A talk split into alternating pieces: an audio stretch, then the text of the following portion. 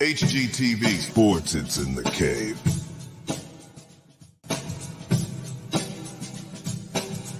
I will say they are looking extremely solid. And I do love to see an underdog story, you know, with the young team coming in to get the win. But So, warm weather environment, warm weather area. They come up to a place that gets really, really cold and they just they just grind to a halt. They're not used to it. failing to recall what I was missing all that time and That's a big play on soccer. Kicking out to Bryant, pass it over to Cox for three. Got it! on foot or by the help of transportation to knock on windows where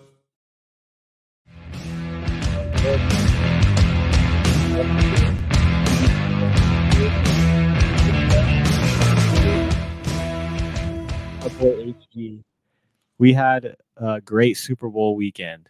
That is our first topic of discussion. We're going to wrap Yeah. up the season, give our final breakdown of how the NFL season was. And while, while we're doing this, we encourage everybody. Let's you know, season's over, so it's time to reminisce. So like, Yeah, let, let, us know, what your some of your favorite moments from this season were. We got the text line. Call us. Comment on all of our lives. Um, you know, it's it's always bittersweet when the NFL season comes to an end, but especially we can always look back on it. It's a very interesting season this year. A lot of injuries. Really could have went either way with Yeah. any team. Anyone could have won it, but And really, I Man. mean, Kansas City cementing the, that they are a dynasty. It looked like they could have, they could have easily been first round exits watching their their regular season play. But man, I mean, they they picked a great time to get it all together. yeah, we saw teams down the stretch like Miami and Philadelphia. They started the year strong and then fell apart. they collapsed. towards the Jacksonville, they weren't even in the playoffs because of it. Started off eight and three, and they ended nine and eight. So What a season for Jacksonville. That sucks though. They were actually pretty good. yeah, they just couldn't couldn't figure it out. It could have been another underdog story. But Yeah. none of the underdogs really got it. It was just It was I mean, Mahomes got a taste of the playoffs and he's not going to stay out of it. No. I mean, the beginning of the year, I think the, the the Chiefs they were the odds-on favorite to win the Super Bowl again. So yeah. just goes to show the the Vegas odds makers they know what they're talking about. We got to talk about um what's his name NFL Network, Peter Schrager. Hmm. He's accurately predicted the past five Super Bowl winners. Yeah, no it's shit. pretty crazy. Yeah, It's pretty at the beginning of the season, he always gives a Super Bowl prediction. Well, you know, He it's is easy to predict when you're rigging, you know. If He's it got- was he's- rigged, he's got the inside script. He knows. if it was rigged, I feel like one of those underdog teams would have won. Because then it's like WWE. The good guy always ends up winning eventually. That's very true. Very true. Well, This is just the year that we had to wait, I guess, if it's scripted. Hey, maybe this I is the year the bad guy wins two Taylor years in coming- a row. come in and they had to like let the Chiefs win it to to capture the Swifty football sales.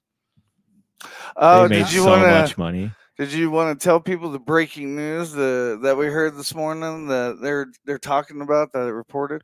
Oh yeah, before we get too deep into our discussion, since he was a famous football player, OJ Simpson, there's further information coming out on his story. So what is it? Uh H train is So basically, what they're saying, from what I read on the article, this this old guy. It, I, I don't know if you've ever seen. I don't know if you've ever seen the movie. Um, uh, like uh, it's like uh, the Kodiak, the Kodiak Killer or whatever. But it's Zodiac? yeah, yeah. So th- this retired cop yeah. you know he's obsessed with the story and because of the new dna advances in technology the dna detection could lead to an arrest it's his son and it makes perfect sense i honestly i didn't even know he had a son That's pretty crazy though. That that how did they get the like information though, like this late in the this long after? Dude, I don't know. You know, and everybody, this isn't coming off of Reddit. As you yeah, can this see, is actual news. This is an actual news source that's coming from CBS News. Obsessed with OJ, local private eye claims he's cracked the case. Now, you know, we'll see. We will see if the if there's not an arrest made after five days. We'll see they ended because it usually takes about five days guy. for this stuff to happen. That'll be interesting to see. So that was pretty crazy. That's our, news uh, this morning. Yeah, breaking news this morning. Right? I mean, hell, when those two representatives resigned, we found out what this morning, and then like the very next day they resigned. So it it, it just takes a couple of days. That'll Back be Yeah, back to our to Super Bowl. Super My bad. That was that's actually really interesting because I didn't know about that. I was seeing a bunch of memes like, why is he trending again? I mean, if it is true, man, nobody will. That's going to be a lot of validation for OJ, but we'll, Yeah, we'll we'll we'll keep an eye on that, and we'll get back to you if anything actually comes of this.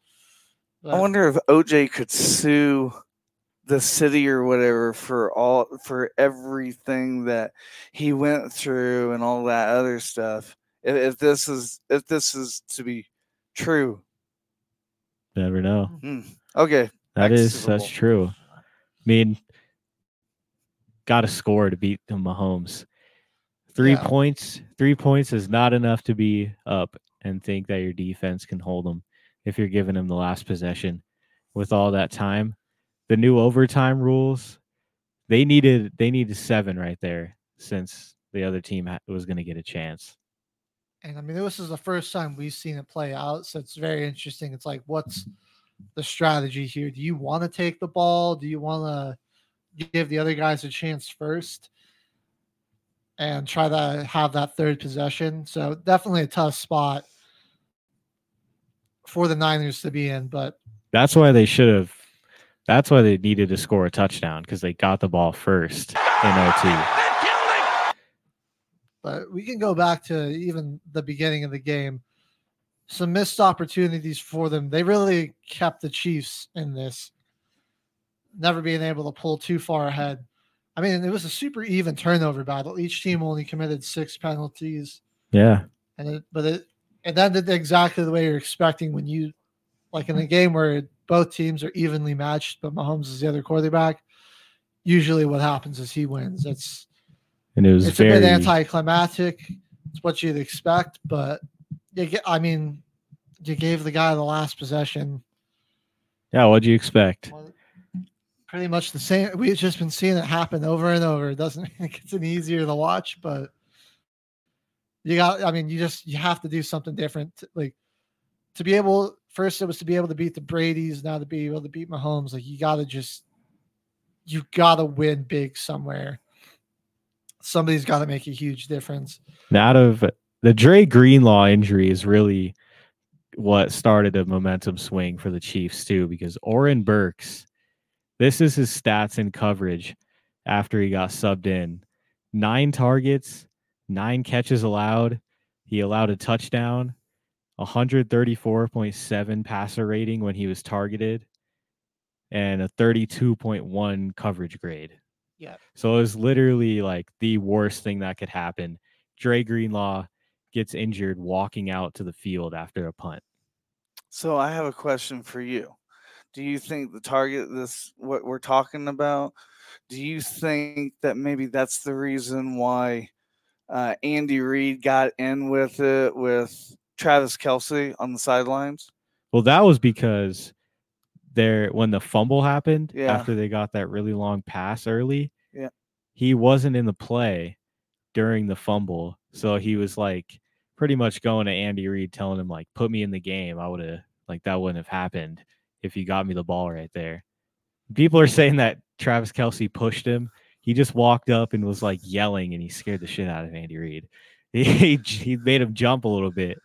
It was like they're just like that when they Yeah. they were down ten to three. people early. get like excited when you know you know when when when they get all, uh real anxious and stuff they yeah, he you get wants to win. I and, mean, yeah. it's the biggest game right of the, the year. It's the it's the Super Bowl. I mean, emotions are running high on all sides. And that's I was uh watching something earlier this morning. A couple of guys talking about his injury, how it mi- Dre Greenlaw's, how that might be the worst injury we've ever seen in sports. Just just based on the circumstances alone. I mean, biggest stage of your career, huge game, and you get injured just taking the field after a punt, and your team wasn't able to pull out a win either. So, and uh, your replacement got picked on. I mean, the Niners defense played they pretty much pretty had their number for but, like the whole game. you know those like, like that final drive in overtime and a lot of the second half they could have really used an all pro caliber linebacker out there i mean they had fred warner but well hell He's- every he's time one he turned guy. every time he turned around they're a 49er down i mean they like lost four players during that one game It sucks too because well and i think they've losing, been there. losing greenlaw you know where that really hurts you is having a spy on Mahomes because that's where he he killed him in the second was using his legs and that's how he kills a lot of teams. Now, if you're able to have like if you're able to still have Greenlaw or Warner out there in coverage out there on Kelce, and then you're able to have the other one spying Mahomes, That's what they I needed. mean you got that the that versatility that they had in really their defense and really they- fell. they didn't have that in the second half, and he they made him pay that way. But I mean, the injury is not the only reason they lost. If you, I want to just go back to the the offense of the Niners. First of all, they got away from the run way too much. Uh, Yeah, they didn't run until OT. Like the second half, they Yeah. strayed away from it. McCaffrey, he did end up getting like 22 attempts, but it was just like we weren't consistently seeing the running down the stretch. They ran a lot on their first few drives, and we saw them get up to like a 10 0 lead. And then they, they kept trying to pass it. And I mean, besides Christian McCaffrey and Jauan Jennings a little bit, because he, he threw a touchdown, caught one. I mean, like guys just disappeared. Like you can't it can't be all on McCaffrey. He had a, he led the team in rushing and receiving yards and caught a touchdown. And it's just so yeah, the 160 total yards, 80 rushing, 80 pa- uh, receiving, and 30 touches. I mean, everybody else went quiet. Kittle, Aiyuk, and Samuel, these guys all combined for 11 total touches for just 94 yards between the, three of them. The secondary of the Chiefs really like played to their strengths. I also feel like they weren't. I don't know, like Aiyuk and Kittle and Deebo. Why are they not getting the ball? Or like, how are they? You're not just creating plays for them to call their own number, like those screens. Feel like they didn't work the outside too often, where they try to get the edge with McCaffrey or Deebo on the screens.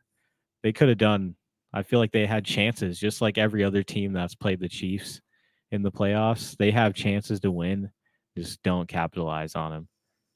I agree with sticking to the run for their identity, but at the same time, their pass game was just they weren't even able to like get a thing to work.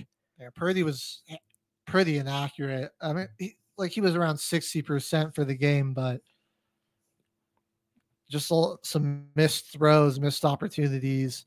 I mean, not going to take anything away from Kansas City's defense. They played really well. I mean, they're a great defense. They're the reason Carried still- the Chiefs. they're honestly. the reason the Chiefs still won the AFC West this year because the offense was they couldn't know, find lack- it. lackluster at best. Dropping in the regular ball. Season. Yeah, most drops in the league. So the defense is what got them into the playoffs. And I mean, it's con- they've continued to play at a high level in the playoffs. Something I found pretty interesting though is they didn't have a single sack at Chiefs defense. And they have a pretty formidable pass rush. That's They were another thing. creating pressure. They just didn't get the they just didn't get to the quarterback all the way. Which I mean it did enough. So Uh, well, if we uh take it back to third and four on in overtime, if you guys remember, I mean, Chris Jones blew that play up, and he like didn't get blocked Unblocked. at all. Straight at Purdy. And I, you had Brandon Aiyuk for a touchdown, and it's, it's just like why in that moment is the best defensive player on the Chiefs roster unblocked. Just going straight through. I mean, I guess there's probably just the play call on defense that could have just like they he got right into that gap. That's just how they designed the the blitz to work. But dang, that he literally just like straight through the middle.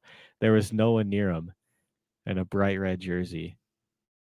It was just one guy flying through everyone. It was like a movie moment where the Yeah. final two guys are moving in, in slow motion, running at each other in the pouring rain in like the cliche football movies. But we could take a look at that uh, last play real quick. Okay. Apparently, the NFL had uh, Patrick Mahomes mic'd up during the Super Bowl, so they got to hear his reaction and the play call. Never, never forget the pickles.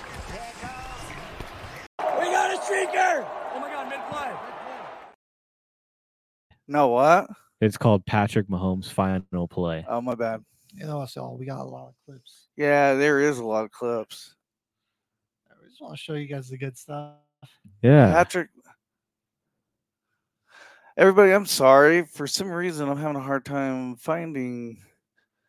What is it named Patrick Mahomes? Because I don't see anything. Should be like Mahomes' final play, final Okay. play in there. In those top section of clips, like that top group Yeah, I- under the intro. I'm starting to wonder if you guys didn't put. Oh, there we go. Hey, All right, I'm retarded. hey, so got, got church right bunch, F, shuttle, Tom and Jerry right yellow. Orange, orange, orange, orange, let's go! 13 seconds to go in the overtime. Set. We're good, we're good. A touchdown wins the game. Cut. Right side touchdown! Kansas City!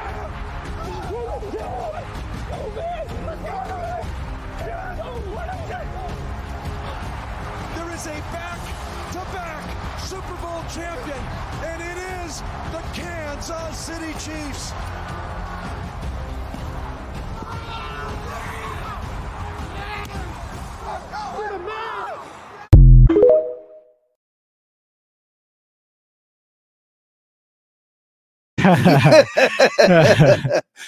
There's mean, also the uh, reactions of the players, but go ahead, HG.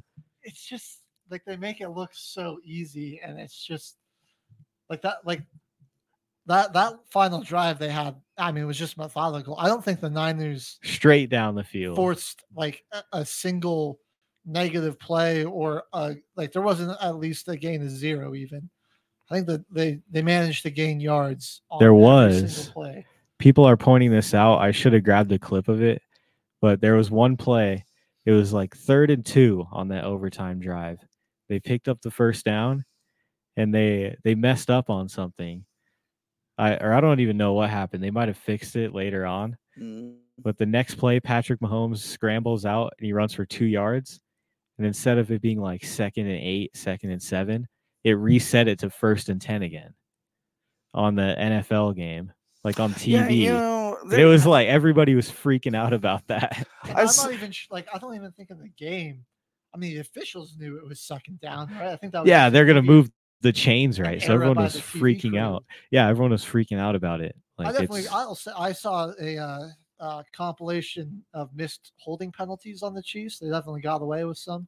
I saw a lot too. I mean, that I, it happens on. I mean, Bosa said both they hold a lot. but I think it was just like some especially glaring ones that you know could have been called. especially when they lead the league in the in their penalties. Their two tackles. They lead the they led the league this year in holding penalties. So that's something you should probably watch out for as the Super Bowl officiating crew. It's funny too. They draw those officiating crews through a hat drawing. Yep. It sure do. year. Do. That's uh, I don't know about Except that. they didn't do that with the replacement rest. Remember that that year in Oh football. when my there was a gosh! strike. Yes, that was the dumbest season ever. One- Failed. One guy got in trouble because literally after the after the game he asked for his autograph. That is so. Imagine just being a regular dude. The NFL tries to hire you to be yeah, a ref, you like you're just a high school officiate. official. I would do it. Where That'd be awesome. Get their replacement restaurant. Do y'all remember? What was it? Did they just pull them up from like college or? I'll ha- I need to look that up because if they was- pulled them up from college, I feel like they would have been so much better than they are than they would have been. I mean, I just keep thinking of the fail Mary. yeah. That was the, the biggest blunder from that year. Let's go ahead and take a look at our uh the 49ers reactions. There's Oh. CMC, Purdy, and then there's Kittle and Mike Shanahan as well. okay. But it's just the toughest post Super. Bowl. So the uh, Brock Purdy post Super Bowl. yeah, that's obviously the first one. game. You know, uh, us. You know how, how we came up short. Um, you know, obviously it's a it's a sucky feeling, but um, I also am trying to have the perspective of, all right, this is happening for a reason. You know, it's all part of all of our stories and stuff and and our testimonies. So um, that's sort of the hope that I have for it, and, and more than anything, just being grateful for the kind of season that we had with the guys in this locker room, this team, this organization. Um, you know, we got to the Super Bowl, we went to overtime, we fell short of it. It sucks. We, we wanted it. We gave our all this year, but man, it did. I, I have the I had the opportunity to do it with some really good people, and I'm thankful for that.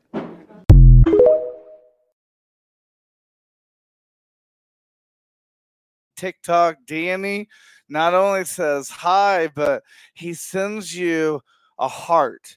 Thank and, you, Danny. And I Appreciate and I don't tell these guys, but if you get a heart here on your show, then they get a candy bar. So for every Oh boy. every uh every heart Let's that go. you guys send, just know that they get a candy bar. So That's go gonna be my healthy breakfast this morning. Go Thank ahead, you, Danny. Up, people. Let's check out those other reactions. There was we have Kittle, another interview with Purdy, and we got Christian McCaffrey as well. That's, a, that's always the. I got a CMC Nick. That one. Okay. Yeah, it hurts. Uh, hurts deep. You know, it's something that you dream about as a kid. You, you've worked so hard for all year and come up short. Um, I think you just have to go through all the emotions as they come, but you know, each day just chip away at getting back to getting back to normal. I don't know how long it's going to take. It's still fresh and it still sucks, but.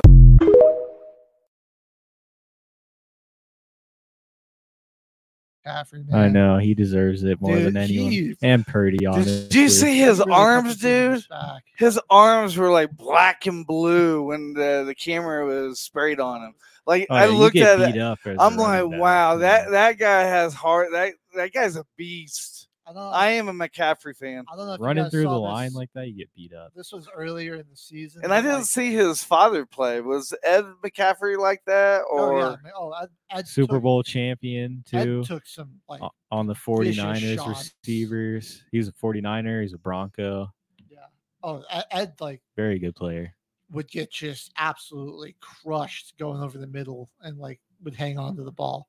I don't know if you guys saw this from earlier in the season. Uh, Christian McCaffrey's wife posted a picture on her Instagram of their like bed sheets like the day after a game and they're all like bloody and yeah, like just soaked in blood. And she's like got to like do a bunch of special stuff to watch him because he just gets like all sorts of cut cut up and jacked up. Like he really he goes through a lot running the running catching the ball. Like he is a, Like Jokic's arms. I know he's- cut up in the post and scratched.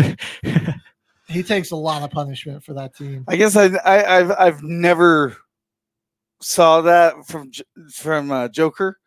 Um, I just I, I saw it on McCaffrey. I mean, it was black and blue, and I'm like, holy crap, he's still Yeah. in. Helmets, shoulder pads. Oh my god, They're grabbing at you.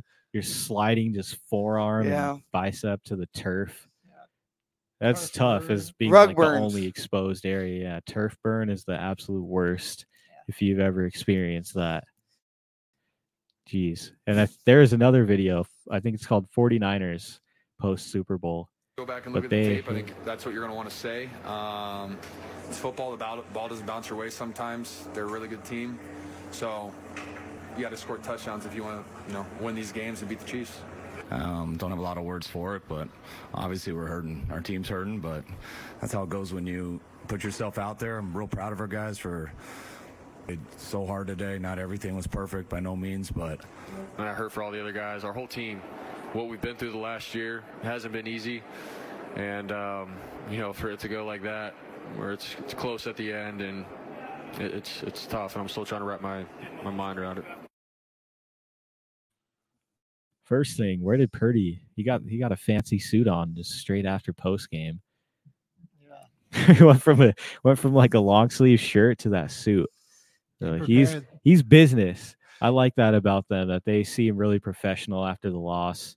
right and, Nobody you was know, upset really and, and we calls. don't we don't think about this but it's just something to think about mentally when they lose a super bowl like that they're they're, they're gonna have like a, a, some kind of form of like you know ptsd or feeling or depression feeling uh um, bad ab- about the whole thing because they had a um, interview with Tom Brady one time, and he was like, "Hey, you know, out of all these, you know, Super Bowls, which one, uh, which one bothers you the most? You know that that you lost or won?" And he was like, "This one." And they're like, "Why?" Because you have, you know, six, seven, yeah, eight rings, you know, kind of thing. And he's like, "Because that's the one that I didn't get." So like it's it's crazy how uh, we don't think about that. A lot of people don't think about that. So I just just bringing You it play up. to win the game. Yeah, Was he talking about the 07 season? probably. Yeah, that was. That's, Was that the was undefeated year when uh, Super Bowls lost to Eli? yeah. Man, Eli just stumped everybody's Super Bowl dreams that year, not just Brady. I'm sure there's a lot of people that are still depressed about that season. the he was a the Giants. They were a wild card team too. They weren't even they, they didn't even win their division. Dude, Eli Yeah, they were like sucked. yeah, it was it did. was like not at all their best season, Uh, he's a- especially with Eli Manning. You That's want to say he crazy. sucked, but he's a two-time Super Bowl champion. I know, I know. Everybody says that, man. He- I, I know. that's why I love Eli. He would get go to- yeah, sacked. he's If it helps. I'm a radio DJ and I'm on the radio. he would get sacked, helmet turned completely sideways, where like he's looking out of the ear socket, with giant chunks of grass in it. Not even fix his helmet. Next play, he's throwing a 50 yard bomb to like Victor Cruz or somebody deep. He was he was just that type of quarterback. It just felt it was so funny. He was like a superhero. He would just get hit really hard and then throw a touchdown the next play. It was really funny watching Eli play. Yeah. What else do we have to cover for the Super Bowl? There, it was on Nickelodeon for the first time. Oh, they yeah. brought in. I that uh, was kind of cool. They have some celebrities they introduced. I got some. I got a clip of that. Very interesting broadcast. It was weird. SpongeBob was sending shots too. It was hilarious. he- I saw he was kind of roasting some people. he was going for the neck. Um, Early yeah, Super Bowl predictions.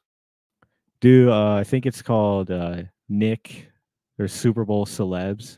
Okay, got it. Celebrities in the crowd, including Samuel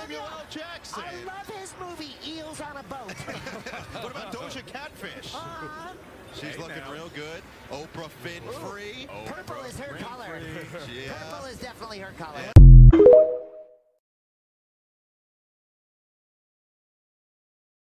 the Nickel- That's a great way to get you know, young kids. They learn the game and- too. Yeah. Dora was explaining the penalties and everything too. I should have brought a clip of that, but it was hilarious. They brought a what's it, that my leg dude? That's that top clip. I'll play that one, H train. The one we almost played first. This one's Oh, funny. okay. Never, never forget the pickles.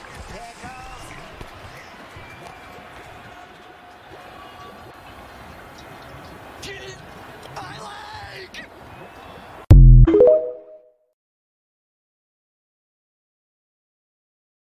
And the one thing that I don't like about that is that it really felt like the it felt like it was their attempt at AI generating a broadcast. Mm. I don't know if you noticed like the SpongeBob and Patrick voices, it didn't sound like it was the actual voice actors in the studio. It felt like AI. So I think that was like their crack at having like AI broadcast team. Because that was interesting. That I'm not a huge fan of. Like I can just- try and find something later when we're on break to show you guys, but it was really Yeah, I was gonna was say you might want to go on break. We're we're we're past like the 15 minute mark. We're at like 30. You want to do a quick break before we talk about the rest of our uh postseason, or do you want to keep going, HG? Well, we'll go to a quick break. Okay. here. Stay with us. Also, I mean, let us know what y'all are thinking. What was your favorite moment of the Super Bowl, the NFL season? We're gonna Um, give a prediction next and talk about our uh, our postseason awards. So we've got a few more things to cover with the end of the season. If you want to call in and let us know favorite moment of the season, even. But we'll be right back with you guys. Stay with us.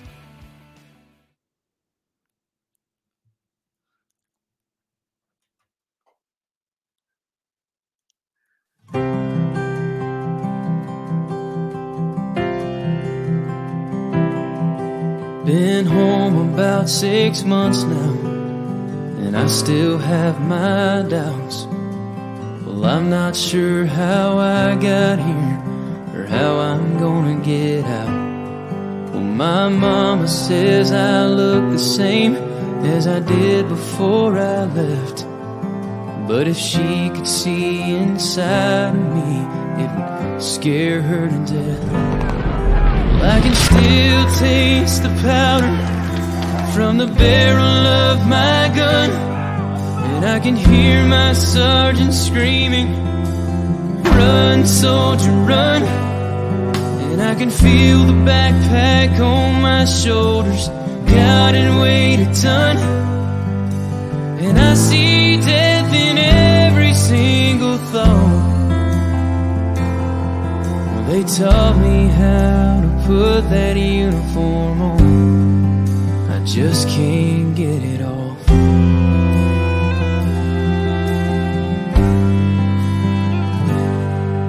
Last Saturday they honored us in a small parade downtown. And when they shot off those fireworks, I nearly hit the ground. While they smiled and cheered for us, all I could do was stare. Cause part of me is here at home, but part of me's back there. Well, I can still taste the powder from the barrel of my gun. And I can hear my sergeant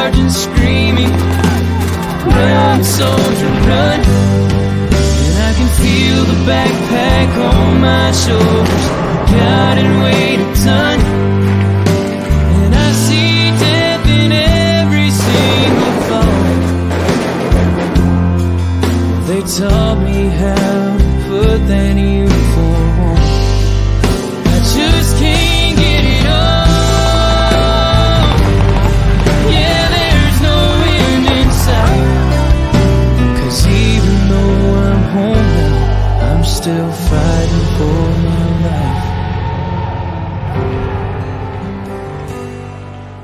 can still taste the powder from the barrel of my gun. And I can hear my sergeant screaming, Run, soldier, run. And I can feel the backpack on my shoulders, and weight a ton. And I see death in every single thought. Well, they taught me how put that uniform on. I just can't get it off.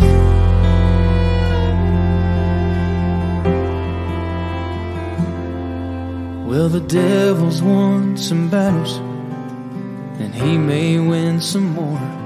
But don't he know the American soldier will always win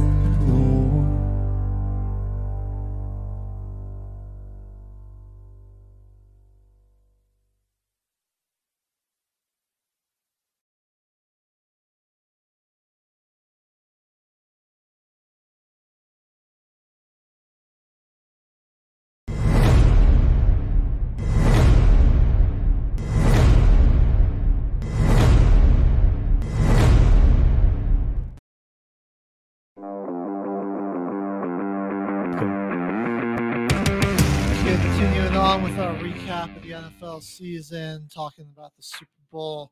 NFL we dove into that a lot. Um, but let us know if you got any more. You want to hear about the Super Bowl? We're gonna talk a little bit about the NFL honors, give our thoughts on this year's award winners, and we got the 2024 Hall of Fame class was also announced. So we'll break, we'll jump into that a little bit. But let's um, let's start with the big one, granddaddy of them all, MVP. Lamar Jackson obviously won it. How are we feeling about that, caveman? I think he deserved it, honestly, in my opinion. He had a great regular season, if they are regular season awards. The way they went out in the postseason was kind of disappointing, but I think he still overall overall had an MVP season with the Ravens. I think if, if you're just considering regular season, they were one of the most under the radar number one seeds that we've had in a really long time in football, in my opinion. Just compared to like what the media was talking about this year the ravens even though having one of the best records in the nfl flew under the radar. So i'm glad he won it. How do you feel about it hg because i know we wanted to do an awfully opinionated segment on this so I we'll talk about mvp It wasn't like he wasn't deserving, but he did also have one of the best defenses in football. And I'm ju- just, I don't know, the award MVP is kind of getting, at least in the NFL, it, it usually is just going to like the quarterback on like the team with the best record now. So that's how I I felt it's been the past few years. Like Lamar had a great season. All right, he's the only player to have multiple seasons where he's passed for three thousand plus yards and rushed for over eight hundred plus. He's done that twice, one MVP in both of his seasons. But like, he had a really, really good team around him. Like, is he as valuable to a team as you know Josh Allen was to the Bills? Because Allen accounted for forty-four of their fifty-four touchdowns this year, that's true or like you know cmc is in that conversation as well Yeah, and I, I left him out of the MVP talk because he did win Offensive Player of the Year, true Christian McCaffrey. Like also like a guy like Tyreek Hill, you know, had nearly 120 receptions, was a yard short of 1,800 yards, 13 TDs. He participated in 86% of his team's route participation. He had a 36% target rate, which was the highest on his team. battled through injury Yeah, I got and his house burning down. yeah i forgot about that his house literally that and is still- insane Still playing at a high level like that. I and like I'm a huge Lamar Jackson fan. I have his jersey, even though I'm not a Ravens fan. And he is a great player. He's electrifying and fun to watch. And but when you just when I think of MVP, I'm like ta- like thinking of the guy that makes his team better. And like you know, if you took that guy away from this team, how much worse they would be. That, in my opinion, is what an MVP is. But hasn't really been that way. Like last year, like uh when Hurts won it, it's like, well, did Hurts? Yeah, he had a great season, but I mean, the Eagles also had like the most dominant defense in the league, and they had, you know, the best offensive line. They had like a great one-two punch at wide receiver, and it's just like, I feel like you could change out other people at that position, and that team would still be successful. Would they be as successful without that quarterback? maybe Prob probably not. But let's take the Bills this year. You know, take away Josh Allen. they would have been they would have been where they were when you know Brady was running that the AFC East. It would have been like old times with Buffalo. Because Stefon Diggs, like he needs his he needs his quarterback. I feel like they have a very they have very good tight ends over there and good running back corps. I feel like they really were not able to get the offense going without Josh Allen. No, There's players that play a huge role. They're a big gear that turn on the football on the football team because there's just so much things that have to work right in order for like the team to function. So there's some people that play bigger roles, and it's I feel like that does get under undermined. I do agree with you there, HG. Some people don't. Some people deserve more of that recognition.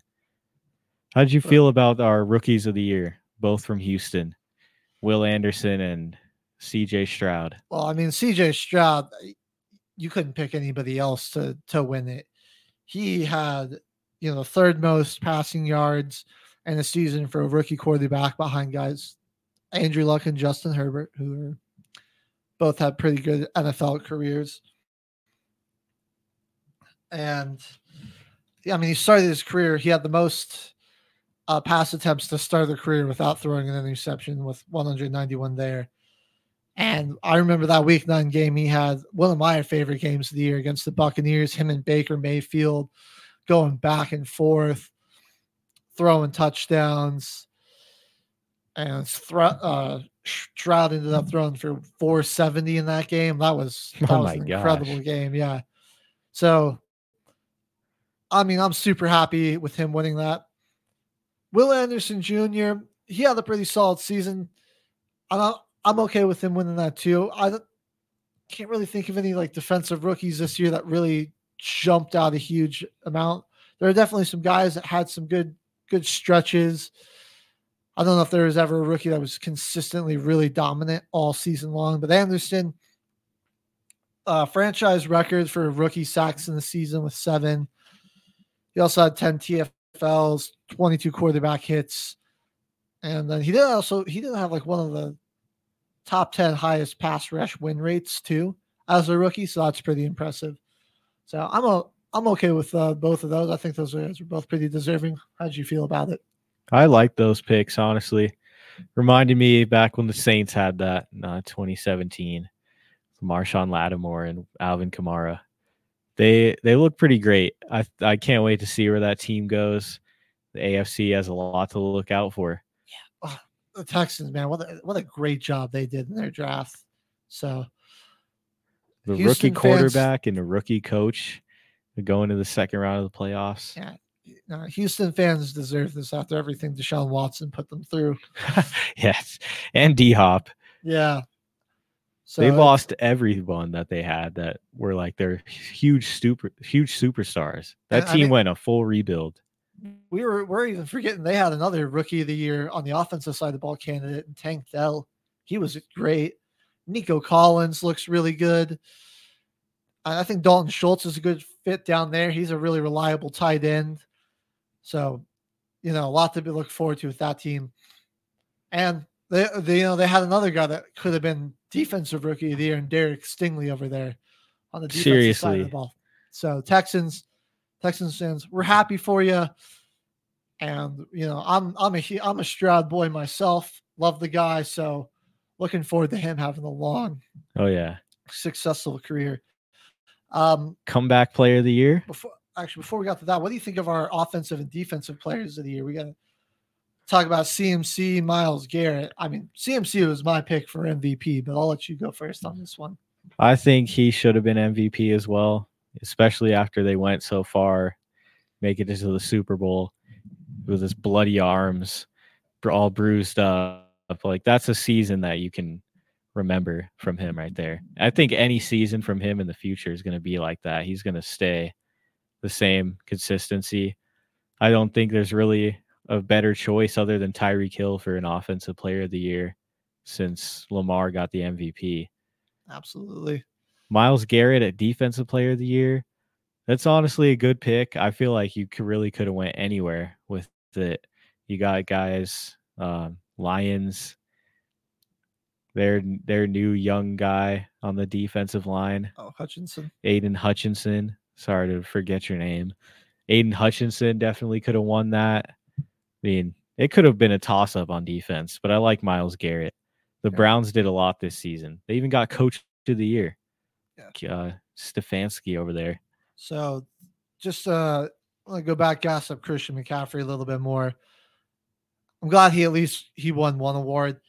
Definitely should have gotten MVP, but he I mean, he had a great season. He had 2,000 plus scrimmage yards, 21 total touchdowns. He actually led the NFL in scrimmage yards per game with 126, uh, scrimmage touchdowns with the 21, Uh, he had the most rushing yards in the league. That was uh, 1,459. He also had the most first downs picked up by any player and the most 10 yard plus runs of any player. He had 44 runs of 10 yards or more. You guys, So- you guys want us to play the segment, the segment intro, or we're not there yet? Not there yet. Not there yet. And then Garrett, I mean, a quieter year for him in sacks. He only had 14, but I want to point out he had the second highest pass rush win rate against the third highest double team rate, and he led the the number one regular season defense in the NFL. And in the month of December, where they went on to win four games in a row and clinch a playoff berth, you know, bolstered by that great defense, he had the most pass rush wins of any player that month with 35. And the next closest guy and the only other player over 20 pass rush wins that month was TJ Watt with 26. So That dude is a, a genetic team- freak. get his team to the playoffs. Yeah, he sure he wasn't getting the sacks, but you see the win rate. How Getting many- to the quarterback in general is what he's doing. I mean, And that's his job. the a, a, a throwaway or forcing an early check down with the speed that they have on defense. That's stuff that doesn't really show up on the stat sheet as much unless you go into the advanced stats. And but it's a, a large reason why they had the best, you know, three and out rate in the league, the best like third down rate in the league. So both pretty deserving guys right there. And then, as you mentioned, Coach Stefanski was Coach of the Year. Easy pick for me. I mean, he had five different starting quarterbacks. Now, who else do you go with there, really? Still coached his team to an 11 and 6 record, made the playoffs. I, great job overcoming adversity. I mean, you also lost your star running back in Nick Chubb, but he made it work. Obviously, they were a first round exit, but yeah, First mid- round midway exit of the season, I thought but- thought the Browns' season was over and that they wouldn't even have a chance at the playoffs, and he proved everybody wrong. Yeah, they flipped it around. That brings us to the comeback player of the year, Joe Flacco. I mean, I really thought Damar Hamlin was going to win it just because he literally almost died and still came back to play football. He didn't really have that big of an impact with the Bills defense, but he, he was- he almost died and literally had the courage to come play again. So He was inactive props for to most of their him. games. It was a great he was a great story. Um, I do think he got he got a nod at the ESPYS. Flacco was a pretty. I, I mean, he was a good pick too, though. You know, went from being on his couch to start the season. He was four and one as a starter, threw for in five starts, threw for sixteen hundred yards, thirteen touchdowns. He had a passer rating of ninety. dude was balling out. Yeah. I, I gotta say though, I I wanted Baker for comeback player of the year, if I'm gonna be honest. I agree. He I had mean- a he had a pretty good season there too. That's one that could have taken it.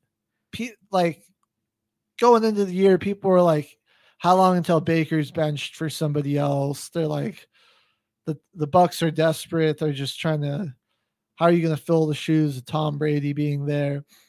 I mean, that's so that's a lot of pressure for a guy that was like bounced around to like two or three different teams last season, and now Yeah. and he comes Tampa out, got in the playoffs, second round. leads them, yeah, leads them to the second round of the playoffs in the regular season. He threw for over 4,000 yards. He had 28 passing touchdowns, a passer rating of 94 all year.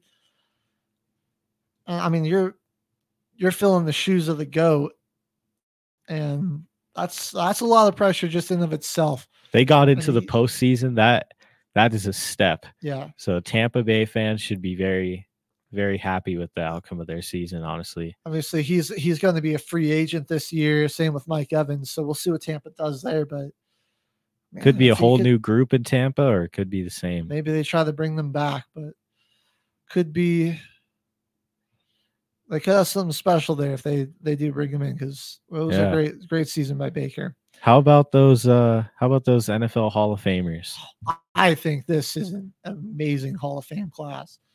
This is a great one, and these this one is really special to me because these are a lot of the guys that when I first started watching football. Yeah, we grew, grown up youngin, watching you these know, guys. the- these were a lot of the guys that I, I grew up with and who I first, you know, got to I first saw when I became a football fan. So I mean, we got Dwight Freeney. He had one of the most vicious spin moves of a pass rusher. He was he was a dominant pass rusher over his career. Man, 341 tackles, 125 and a half sacks, 125 tackles for a loss. He forced 47 forced fumbles in 16 seasons. Recovered four of them. Yeah, dude was 12, insane. 17 swats. He's got a defensive touchdown. This guy's he's done it all. He was on the uh, Super Bowl champion Colts. And he was what what seven, eight Pro Bowls, something like that. Couple of I think th- three times, Seven-time Pro Bowler, seven time sack leader in 2004. Yeah, like three first team All Pros over his career as well. I don't know, he Three first team All Pros, a second team. So man, he was he was a- something else. He was a first Huge- team in all Big East conference over in Syracuse in college. Yeah, he so was- he'd been do- doing it forever. he was a lot of fun to watch. Man, out there with, you know, he you had Peyton Manning on one side for the Colts, and you had Dwight Freeney on the other side. That was uh, one heck of a tandem. Another Who's guy in this on there? class, Devin Hester. I mean, the return, Best return god. specialist. And if- Unfortunately, they had Jay Cutler, but I mean, they could have had one of the best receiving corps in the entire NFL with him and Brandon Marshall. and 11 seasons. He took back an NFL record 20 return touchdowns. He had over 11,000 return yards. And I mean, he wasn't a terrible receiver either. He was mostly used in the special teams game, but he got he got so 255 career receptions for about 3,300 yards, 16 receiving touchdowns. But I, I don't think you to do him justice, you have to realize like a lot of teams would opt to just before they move the kickoffs up to the 35. If your option was to either kick the ball to Devin Hester or kick the ball out of bounds and let the Bears take it at the 40, there were teams Better off on- kicking it out of bounds. They felt safer just kicking it out of bounds. In a close game, oh, you just scored to tie the the game up. Well, defense, you're going to have a short field to, to stop the Bears' offense because we're not going to let 23 touch that ball. Four-time Pro And- Bowler. I mean, the kickoff return yards leader in 2013 and 2014. Punt return yards leader 2006 and 2010. And he you don't want to kick it to him. one of the most iconic Super Bowl plays back in the day before everybody had cell phones and people were bringing like the flash cameras to the stadium. Colts, and uh, this is a story from Tony Dungy about him.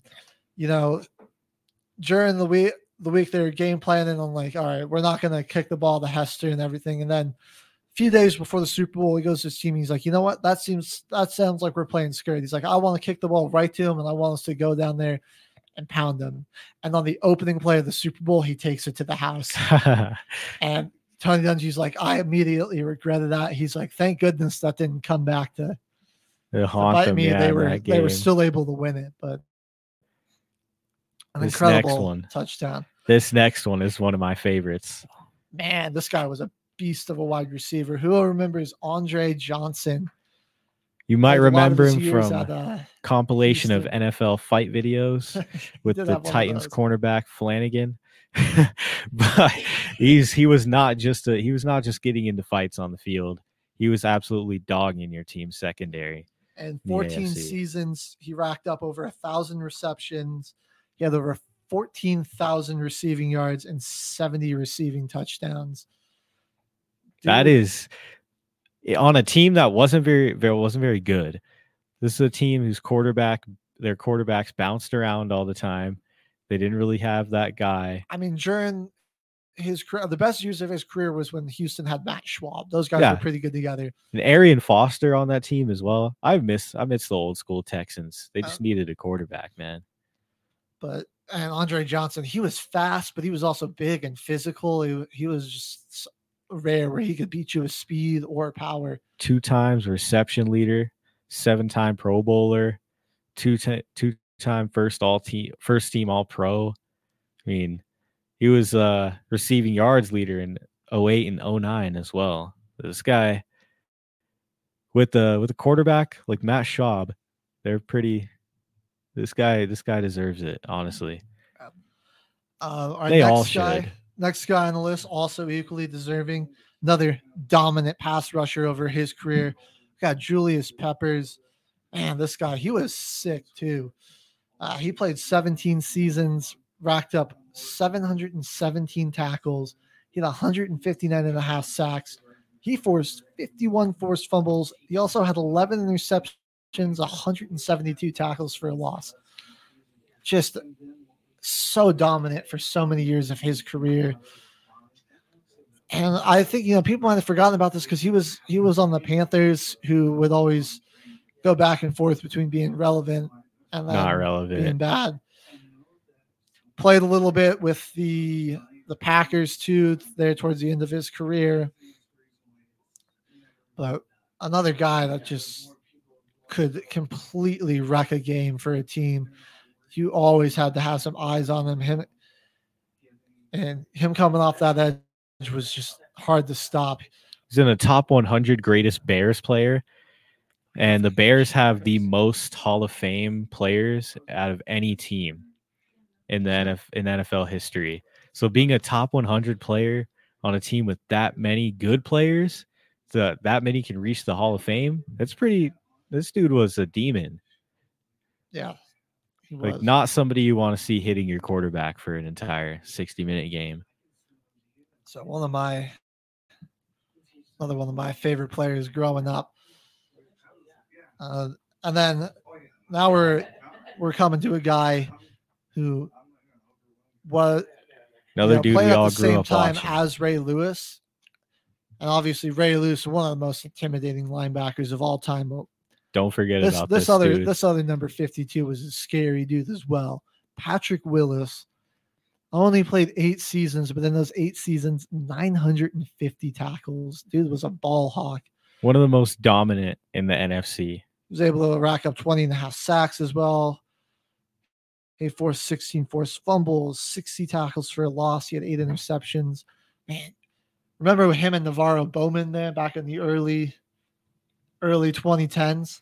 That was a, another fearsome. That was a scary, scary defense. How did the Niners keep doing this where they get like two all pro caliber linebackers playing That's the team, man. at the same time? There's some teams that develop quarterbacks very well. They develop mm-hmm. linebackers very well, I just and can't they. win them a Super Bowl, unfortunately. I know. Uh, no matter what, it sucks. 49ers. I feel bad for the fans. That was that was a sick combination. He was a defensive rookie of the year as well. He won the Butkus Award in college and in the NFL. So, dude is a pretty well accomplished career.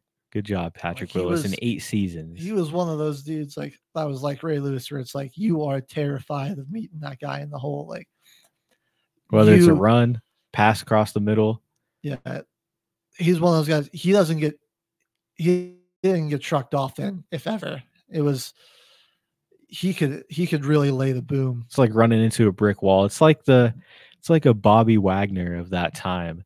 When that was uh when Bobby Wagner was kind of on his his rise as well. The Legion of Boom days back in the 2010s. Who's next on our list here? Next up, all right, now we're getting you know a little bit before my time. Old school, old Well, school. way way before both of our times, to be honest. yeah, We're this- going all the way back to one of the one of the leaders of that Orange Crush defense, Randy Gradishar. Gradishar. I'm still having trouble pronouncing his last name, but It is a long one. this I'll tell you guy was a demon. Uh, he's actually the Broncos' all-time tackle leader. He had over 2,000 tackles in his career, and that was in 10 seasons. And he never missed a game in his NFL career. Also got 19 and a half sacks, 20 INTs, four defensive touchdowns over his career. How long of a career did he have not Ten- missing a game? 10 10, seasons. seasons. and he didn't miss a game. That is crazy. That's a old school classic Bronco for us this morning. The Orange Crush defense.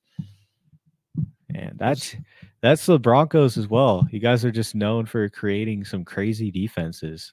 That's some some good ones over the years. That one that was probably the most iconic because it lasted, you know, it lasted a while. That was like a a dynasty defense. You know, they were they were huge all throughout the 70s, and he was a big reason why.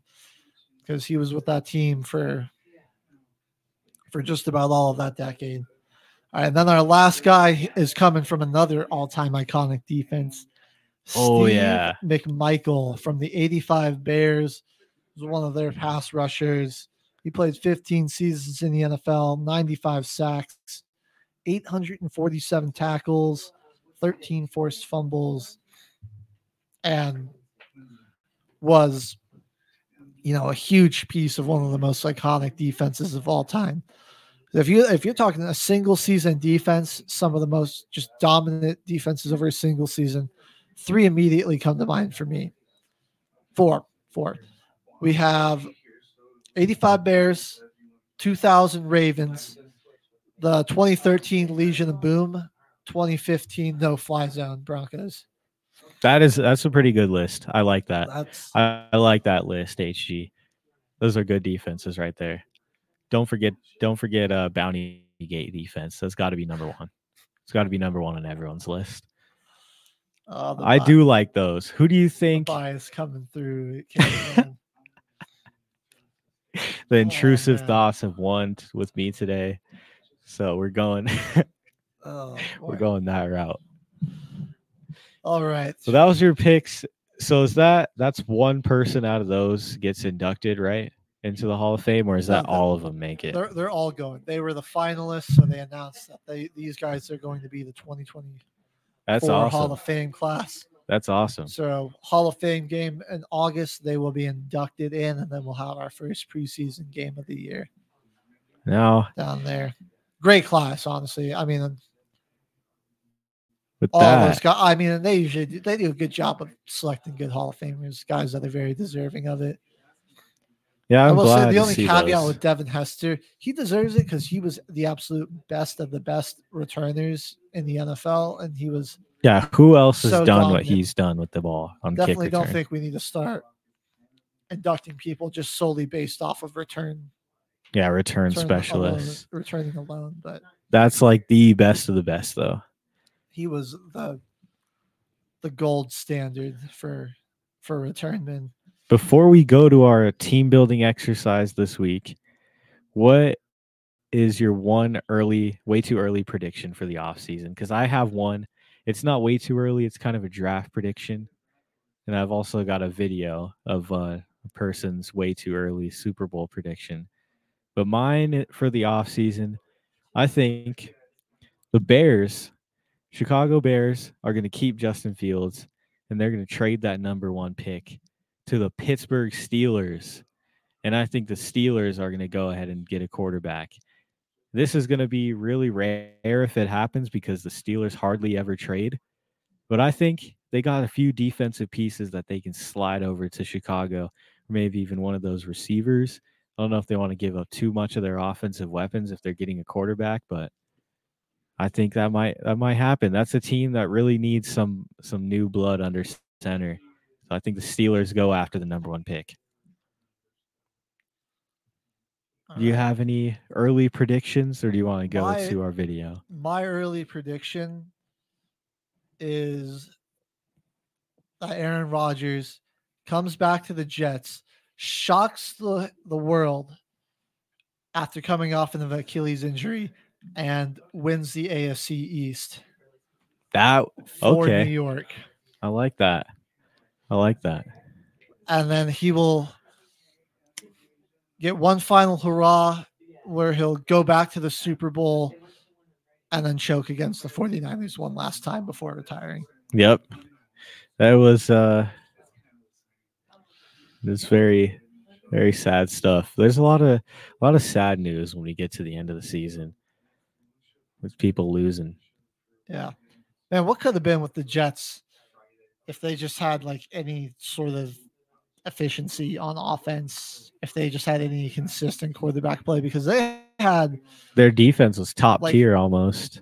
near the end of the year, I think they got the number one rated defense. I mean, they, they were that's a great defense too there. So they could have easily made a deep postseason run just with that defense alone, as long as they could have moved the football. Breece Hall, he, they need, they need to just get that guy 30 touches a game. He's- I know he couldn't do everything that season. They really needed that. All right, we're getting ready to go to team building exercise. Before we head over to team building exercise, though, I got a quick clip or a postseason prediction. Before we go to team building exercise, though, we've got a quick quick clip H train. We just Sound- got one more quick switch. quick clip to play as we switch sound people. Not team building, but the Super Bowl prediction video. Brother, we brought an outside prediction as well. What are your what are your guys' is way too early season NFL 2024 season predictions?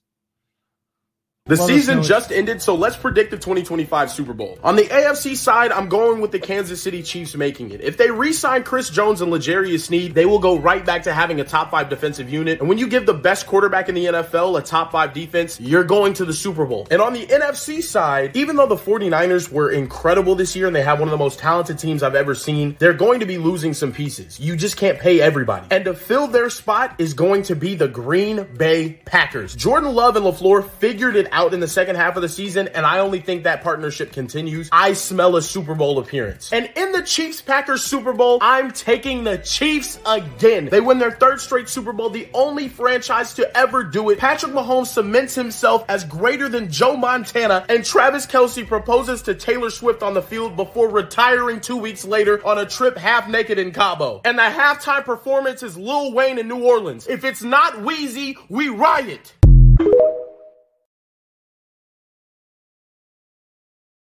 Chiefs three peating. Yeah, I like a lot of that. I'll, s- I praying like the it does not Packers. happen, man.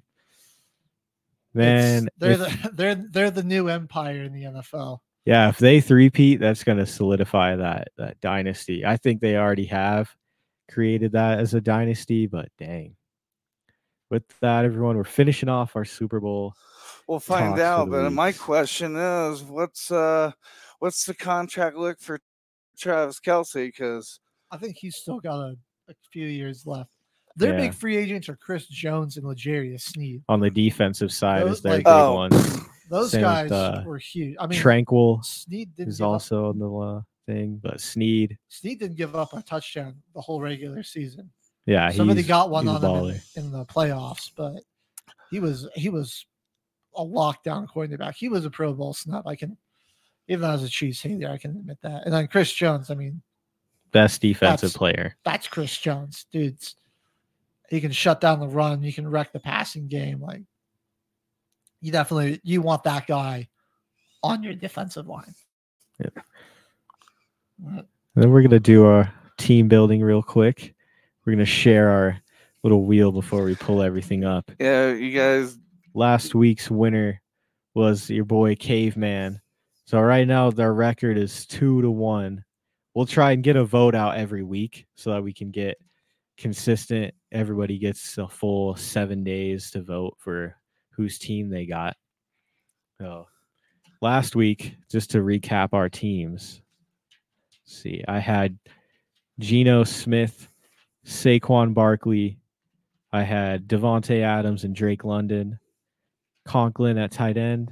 I had Miami offense and the 49ers defense. Miami O line. I'm trying to find where I put mine. One second, everybody.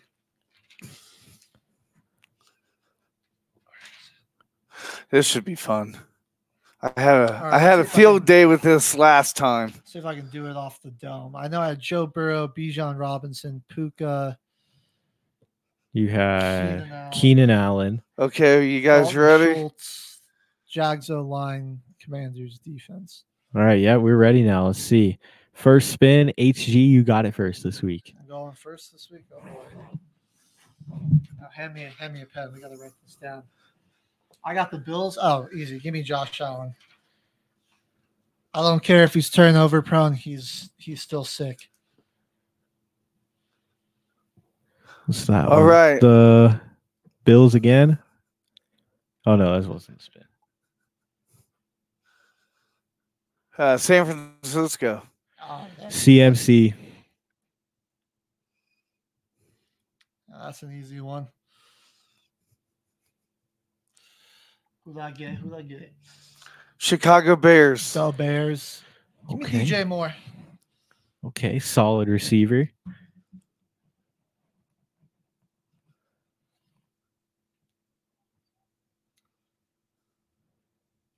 The Green Bay Packers. Give me that. Give me that O line. They ran the ball so efficiently in the playoffs. Give me So- that O line. So before the next spin, you know, uh, I I have a I have a question. When you guys do the team building, what what what made you start doing the team building? What like kind of inspired, and how how how would you like the feedback from listeners and viewers on, you know, other than the voting? What would you guys like to hear? Uh, well, the voting is pretty much if those two teams went head to head, who would win. Okay. But also, like, if we had these teams against just like one of the top teams in the NFL, like, would that team come out with the win? Things like that, or like what it's kind of the inspiration. See, like, YouTube videos, people playing Madden, do a random team wheel, they draft a team, Just fantasy football as well. fantasy football as well. It's fun getting you know a chance to put together a team. Dream like, team almost. It's- You know what would be amazing is if you guys knew like when you guys pick these next players, like if you knew what college they was in and like you know their position because Some of them, yeah. yeah because because people like me would would then learn just just kind of like a suggestion Well, I Okay. can tell you, my quarterback went to Wyoming. Josh Okay. Allen. Yeah. DJ Moore, I don't remember where he went to college. At CMC, Washington State Cougar. Oh, he was, That's he where went he to went. Stanford. Thought he went to Washington State Uh, first. Did he go to Washington State? Uh, he. I think he transferred to Stanford. Stanford. So I think he played on Washington State and Stanford. And the Little Pack- CMC boy. Packers O line. That's five dudes. So Yeah. The next spin Also- here. something I like to, you know, I'd be interested to hear from our viewers is how would you have drafted these teams differently too? Yeah, if you got the same teams we did, what Oh. positions would you pick? Man, I got I got the Packers. Packers too. Packers again. I'm gonna take Aaron Jones though. Okay. so my question is you guys you i'm, I'm sure you guys do fantasy football right Oh yeah. Yeah. Oh yeah. so like are, are are your uh, are your teams really good or are they My are, team they sucked bad? this year. Yeah. both of mine, both of mine were really bad. One was auto drafted, yeah and I never switched it. And the other one, I just also never switched it. So I kind of lost. a this lot year was kind of rough for me. Um, I was I only made it to the playoffs in two out of my five leagues, and that was a first round exit in both. So Yeah, I only had two.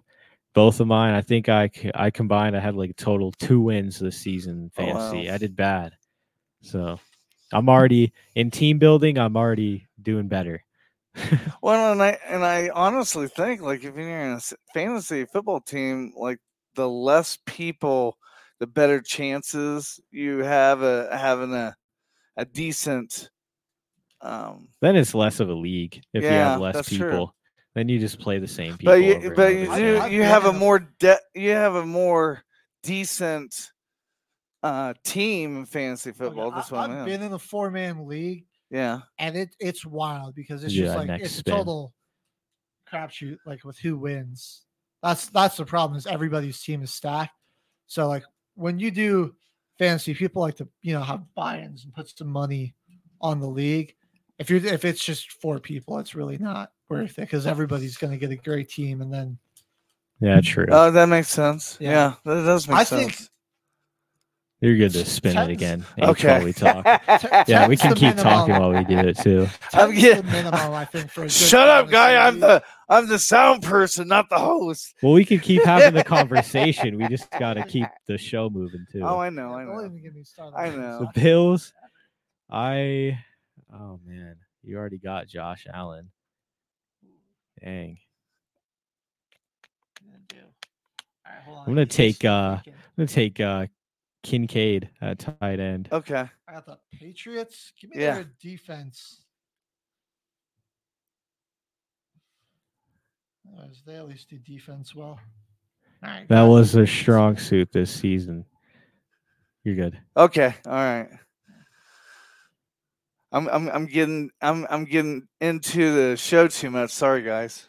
Yeah, you gotta give us a chance to pick a player Chargers. before he's spinning. it. I I'll take Justin Herbert. Like, come on, man, don't overthink this. All right, let's see. Philly. Ooh, the Eagles. Uh, da- da- da- I'm gonna take their offensive line. Okay. We're gonna pretend Jason Kelce hasn't retired for this too. So it's their offensive line from last year. The Jets. The Jets. Well, my only two. Okay, I'll take their defense. You still don't have a wide receiver? Nope. I don't. That's my last two spots open. All right. So I need some good hands. All right, go ahead, spin it. I am still looking for a wide receiver. And I, tight have a I have an added touch to the team building mm, that you guys might like. I'll I'll, I'll tell you when we get to it. We never played our new uh, segment intro. The Ravens. Ravens. Okay. Um, I'm gonna take Mark Andrews my tight end. Come on, give me the team with the good receiving corps. Packers. I'll take Romeo Doubs again. That's not terrible. He's that he's Uh, gonna be good. They have like four like good young wide receivers who I like. And anybody on that team on that receiving corps could really become Um, number one. Hey, real quick, I'm gonna play your intro so that people can see it. It's the team be- building exercise, right? All right.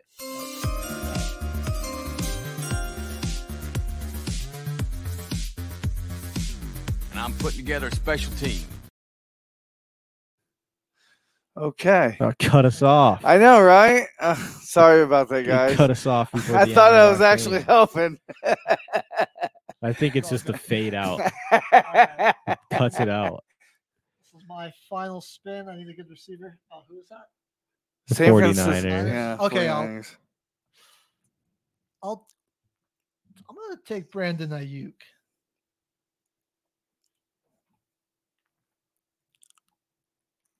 Because he he's pretty interesting. Him and Deebo are both number one caliber wide receivers. All right, final spin for Caveman.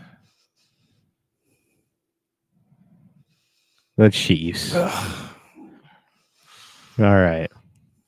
He caught the game winning. Kadarius Toney, Kadarius He caught the game winning reception. So I'll take my boy. Why is his name just skipping my head? Mecole Mc- Hardman? Mecole Hardman. He got the game winning reception. So I'll take Hardman. That's solidified. No takebacks. That is solidified. All right, you. Why wouldn't you take Rashee Rice?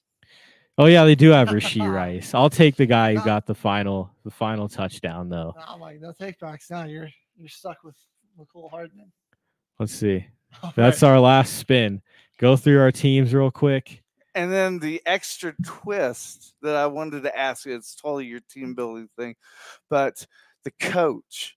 I'd like you guys to tell me which co- You like- want to spin for a coach Yeah. real quick? We can spin Let's for do a that. Yeah, coach. that- that's I like that. Let's get a coach for each team. the Indianapolis Colts. Yeah, I forget his That's name. Me, so Shane. Yeah, Steichen? Shane Steichen. Oh, It's a call. we have uh, a phone call. Well, from our phone number though. Military Broadcast Radio eight speaking. Are you calling for the? Uh, are you calling to be on air?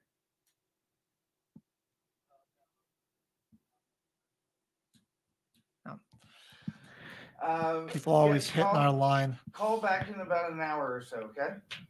So uh, Yeah, Steichen. That's not really a bad coach. I'm not too upset about that. I mean, he was he had a he had a good system schemed up for Anthony Edwards. Uh, Well- who was a pretty or Anthony Richardson, who's a pretty mobile quarterback. so, Anthony Edwards, that's the wrong sport. That would have been awesome if we put him on there. Final spin. Who was that? Was it just someone calling in? It, it was, uh, it was somebody calling in because they wanted to learn the podcasting and stuff. Yeah, I noticed it was the station number that was calling us. So it's like, yeah, it's not a, it is not a guest. No, I thought it was Not a listener. You know. All right. with our phone number. You're getting a, a former coach of the year. Former coach of the year.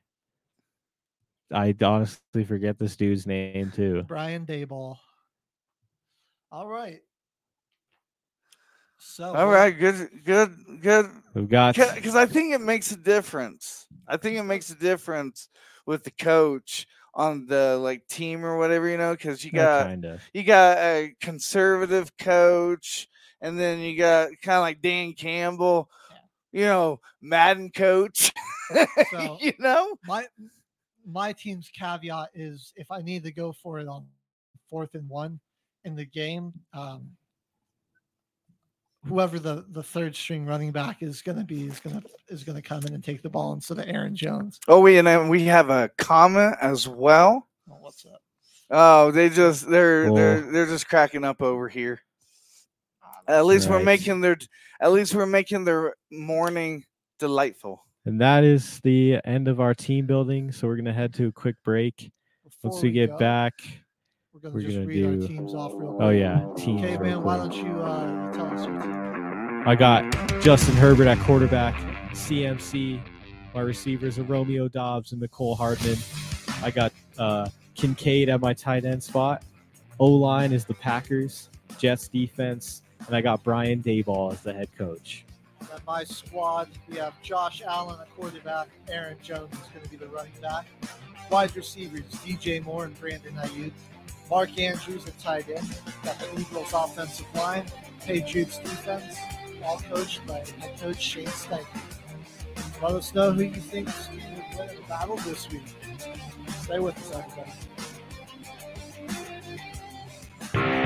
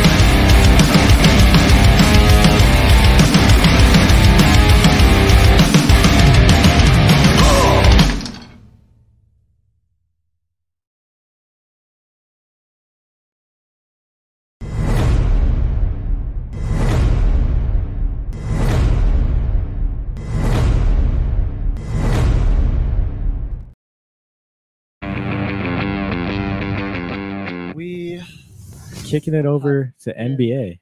We had some uh the trade line. Trade deadline was last week on Wednesday, February the 8th. So that was a was pretty solid, pretty solid trade deadline. There was a bunch. The first trade we saw was way back in November 30th, the James Harden trade. No one really thought that was going to make that much moves, but But honestly, that's been the best. Trade that's the best year. trade so far. I mean, it, it took a while for it to get going, but man, the Clippers, they've been tough. And I mean, Kawhi Leonard's like he's he's played like the most games he's played in the season in a while. Like same with Paul George. And it was, he's, he's uh, looking a little bit like 2019 Kawhi, I think. So that's Clippers they- got Harden, PJ Tucker, and another guy. They got Petrusev. Sixers got Marcus Morris, Nick Batum, and Rocco. Also KJ Martin, and they got a bunch of picks out of that from LA. So I think honestly, LA Clippers still won that trade because PJ Tucker not really is uh, much of a threat with his shooting anymore, but he's going to bring the defensive presence still an excellent, excellent defender. Yeah. Um, I think some of my other favorite trades from these were a little more recent. I got you gotta give Toronto credit for just realizing where their season's going. They made Yeah, a lot of not gonna- they're probably not going to make the postseason, but they did a great job dishing guys like Anunoby and Siakam, who I know for a fact Siakam's contract is going to be up at the end of the year. I believe Anunoby's was also expiring. I mean, it's two guys you're probably not going to be able to keep. They got great value for both of them. I mean, they got really great value for Siakam. And Siakam, he's added just another level to that Pacers offense. With uh, he's been averaging 21, 7, and 5 for the Pacers in about 14 games. And Anobi, he's been with the Knicks for a while, but he's only played 14 games because of some injuries. But I mean, he's around right around 15 points per game for them. He's averaging like two, two to three steals a game for them as well. So those guys, they're both had great value to the teams that they're on. And the Raptors have a very bright future ahead. They got a young star in Scottie Barnes. They ended up keeping Bruce Brown too. A lot of draft picks, cleared up some cap space. Some good moves. Um, Terry Rozier, I think he that was another great trade. What are what are your thoughts on that one?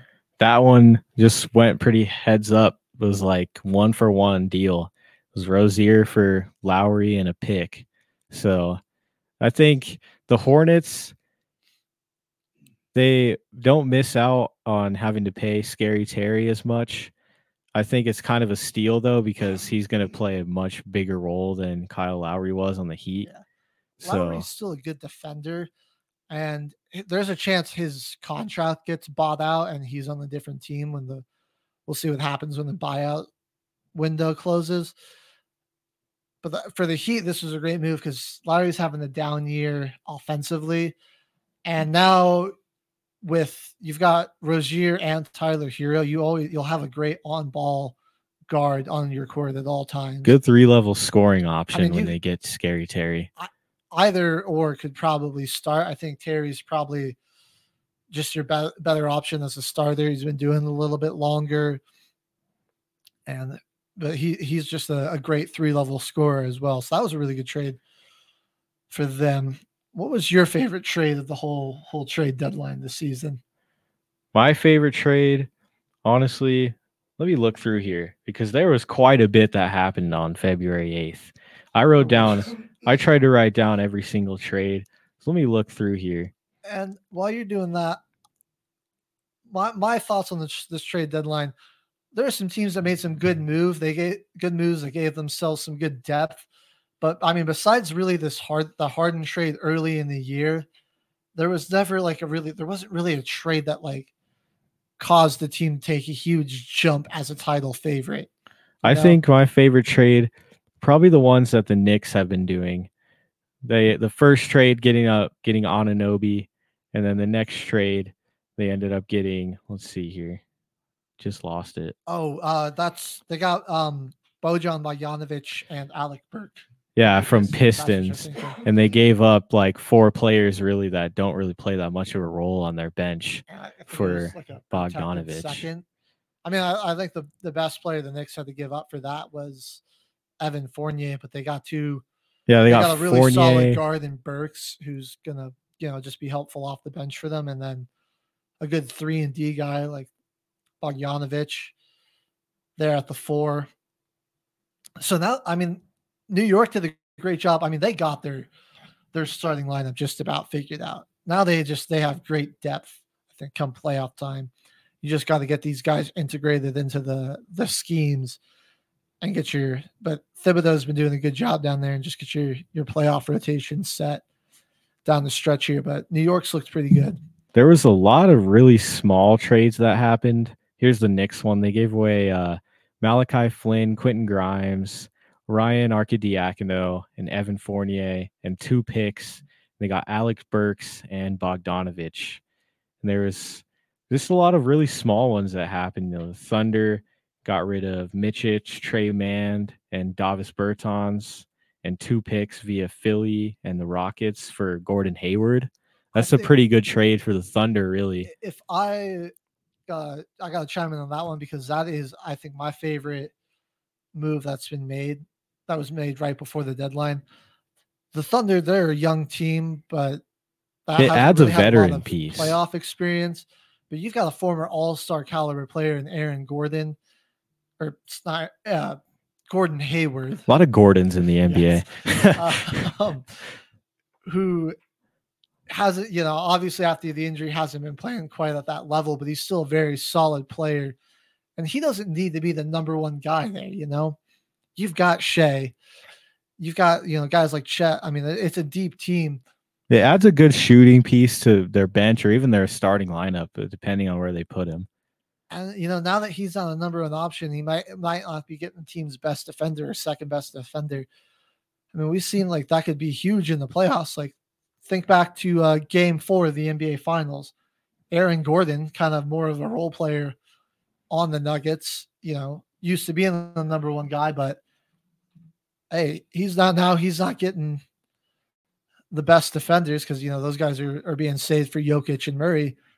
He he had his chance to shine in a, in a finals game, led the team in scoring, and just had himself an incredible game. So, How I did you feel? Hayward might have a, a, a chance for to do something like that. How'd you feel about the Bucks? The Bucks going after Pat Bev for Cam Payne. They also gave up one pick there, but Bucks going to pick up a good defensive piece in Pat Bev. Uh, guy who's won Defensive Player of the Year anymore. I know, like Pat Bev is still a really good player. He is, you know, on the the older side of his career. He's up there around like thirty five, and this they do need help on the defensive side of the ball. Maybe like a losing Jrue Holiday. I mean, it hurt them a lot more than that. I think they were expecting but I, I feel like you know Cam Payne just gives you more more scoring off the bench.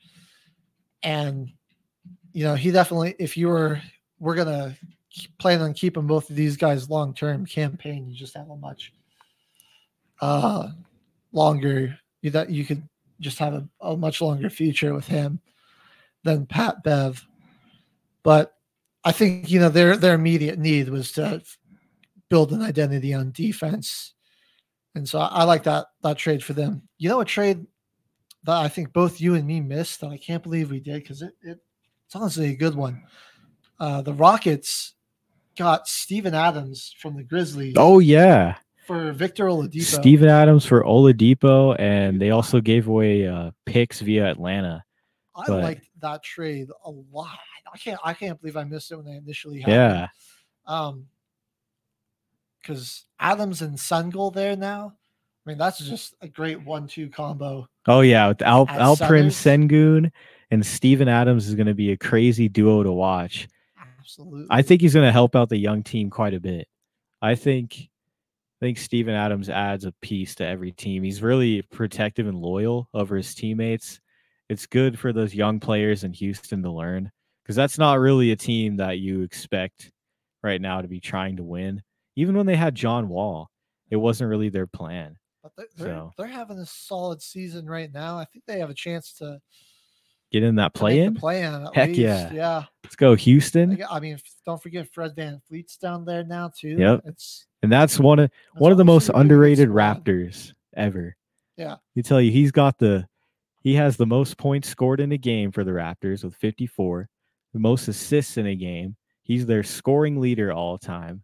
Fred VanVleet deserves more credit than he gets. And honestly, if I had never seen Drake at the Raptors game, you couldn't have me that those guys weren't the same person. I think the Mavs made some decent trades too. They went and Uh, picked up a lot of bench pieces. Bringing in Gafford, yeah, he's a he's a good bench piece. I think PJ Washington, you know, a younger player than Grant Williams, still a good defender, um, great athletic ability. He's just kind of unproven in the playoffs, though. And I know Grant Williams hasn't exactly panned out the way Ma- the Mavericks might have been hoping, but we've seen Grant Williams have big performances in the playoffs, and I'm just not sure you want to get rid of a dude like that that you you've seen be able to do it on a big stage. Like he's done, he's had some huge moments in like game sevens for the Celtics. Do you want to trade away a guy that's proven himself in the playoffs or an unproven commodity? Mavericks are going for it. I mean, you got to feel really confident when you have Luka and Kyrie leading the way, though. So We had credit to them also for that, and you got a three. defender like Marcus Smart there. That's true. I think Dallas is pretty underrated this season. I want to see where they turn it around. We had a lot of three team trades this season, like the Pacers Warriors trade. Pacers got Cody Cory Joseph, excuse me, got a pick via Charlotte and some cash conditions. Warriors just got a pick, and then looks like another team on that one. Yeah, the Hornets also just got cash considerations on that. So there's a lot of like moves that had to happen just so teams could free up cap space to end it off. I'll say another another move that I think is kind of getting overlooked is Monte Morris to the Timberwolves. Oh yeah, yeah. Um, I mean, honestly, I'm not sure what their their plans with him are long term. If they wanted to move him into the starting lineup, but if like they can get him coming off the bench, he was rock solid for the Nugs coming off the bench. I mean, he has you know one of the best assist to turnover ratios. Having him, he is a great backup point guard and a guy uh, like super reliable guy to have go out there and lead your second unit, which I, that could be big for the T Wolves come playoff time. Well, especially because you know in the playoffs, you usually the best teams their rotation consists of having at least one of their best starting five players on the floor at all times. So you know you'll he'll probably during the playoffs be out there with either at least Cat or uh, Ant on the floor at all times too. So he he'll be good to pair up with those guys. I like that trade for them. I'd be sad if the Nuggets end up running into the the Timberwolves in the playoffs, and Murray's got to he has to give Monte forty. So speaking of uh speaking of teams that are kind of looking like they might see somebody in the playoffs, 76ers, how are they looking without Embiid right now? I think they're gonna they're definitely gonna lack in the post and the two man game, obviously, without him. They still got good playmaking and they can stretch the floor, but will it get them into the spot to get them a high seed later in the playoffs? It's certainly going to hurt them on on defense. I mean, Tyrese Maxey, he's he can really get it going offensively, but who you know who's going to stop some of these dynamic bigs that the Sixers have got to play? And they've struggled a lot without him this year. They're four and ten without Embiid, It leaves them season. right. It leaves them in a hole. and now they're going to be a whole month without him. This is their best player, Do so I think they missed the playoffs? No, but I think they might have to. they're gonna have to the fight for a. They're gonna be fighting for that seed. right now they're sitting at fourth the last time or fifth the last time I checked the standings. They're 31 and 21. Can you try to, you know, win at least five games while he's gone in that time period? I think that'll be the key to s- staying out of the play in. They do, the All Star break is coming up here this weekend. So there'll be at least a little bit of a stretch where they don't have to worry about that. But Yeah, it'll be it'll be tough for them to to avoid the playing without him in there, but for sure. And then you have to wonder how healthy is that knee going to be in the postseason? Hopefully, hopefully looking good. How's that going to affect their postseason success? We've got our post or all star break coming up though. Yeah, with with Buddy Hield coming in there, I mean that's a he's been a he's a great versatile shooter, uh, a huge three point threat. Like that's they have a deep team. The Sixers do, but a lot of their success hinges on number twenty one and his health.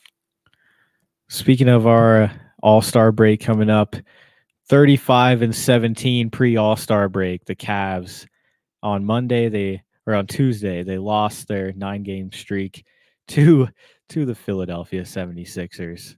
But the Cavs were on a nine game stretch there. Pre All Star break, 35 and 17 record. They're looking pretty good for a team that you would not really here on that far end of the radar. Donovan Mitchell, nearly 30 points per game. Garland's nearly 20 points per game.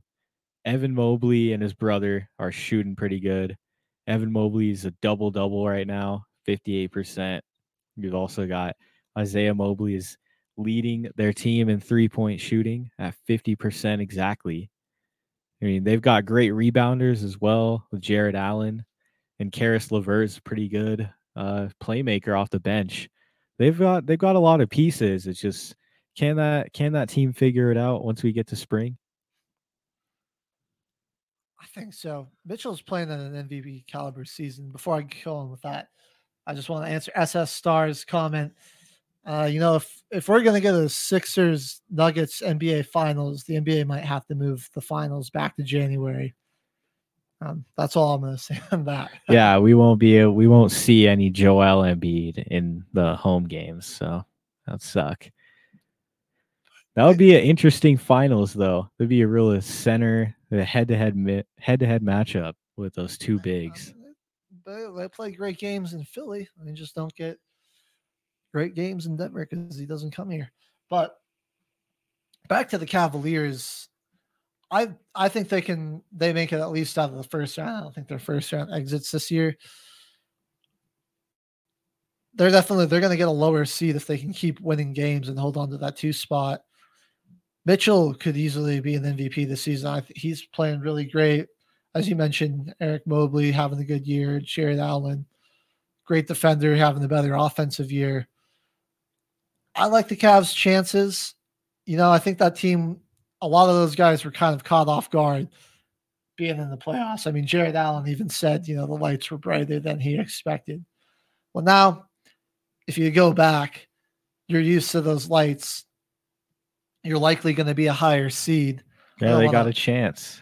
you don't want to say anything for certain for certain because there's still you know nearly two and a half months of basketball after you you get past the all-star break but got a good chance to be a high seed have a quicker series. That's what you, that's what you want as these higher seeds is you want a quick series to give you guys a chance to rest up and have some extra rest going up against some of these powerhouse lower seed teams.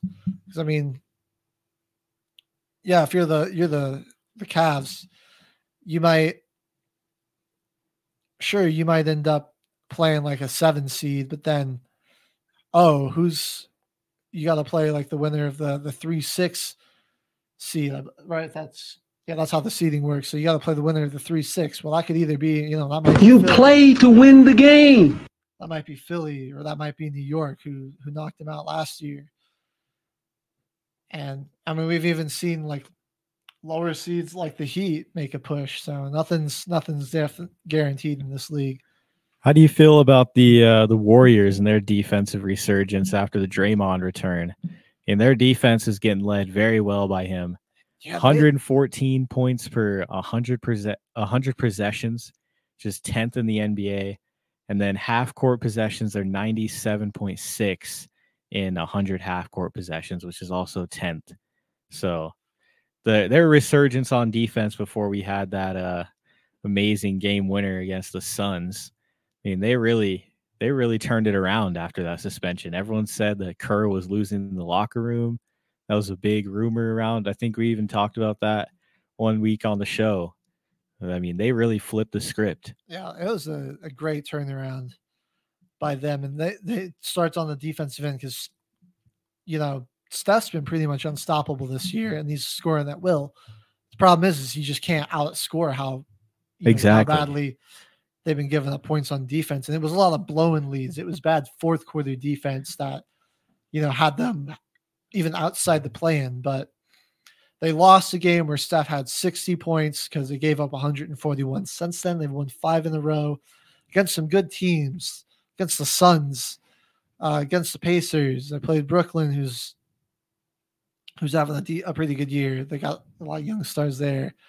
Uh, albeit they beat the Sixers without Embiid, but it's been that defense has been huge on that resurgence. Uh, just you know, being a, if you're be able to keep the game close and you have an elite shooter like Steph Curry and you give him a chance to take one of the final shots or just to hit a clutch shot to ice it, you'll start winning games like that. That leads us into our uh, top five plays. That is one of our picks this week. So We're going to show you guys. We got a segment we're top doing. five list. HG and Caveman's top five plays of the week. So starting it off at number five, we're going to go back to the Super Bowl on a little trick play the 49ers ran. Well, before you go into that, do you guys want to go on break? Uh, no, we only got like 10 minutes. Okay, all right. So which one? Touchdown, pass five. That's the one. Double HG. trick play. Oh, this ball's in the air for a long time. McCaffrey's able to pull it down, and he's going in for the touchdown. Second on the play clock. Second and nine. Purdy's pass. Caught. Jennings did it. Jauan Jennings other touchdown in there just for That was just his. because That video is uh, saying that he should have won that Super Bowl MVP. he had a good game though, threw a passing touchdown and got a receiving touchdown. So only reason that trick play wasn't higher came in the losing effort, Chiefs. But coming in at number four, Tyrese Halliburton finds himself in trouble. So what does he do? What's he do? Oh, he just passes it back to himself off the backboard. Uh, should have number four at the end. Acelera, ameaça o arremesso de longe. Olha o que fez o Hannibal. Deu um passe com o Siaka. Veio o tiro de longe para três pontos para Indiana. Tinha que cair, tinha que cair.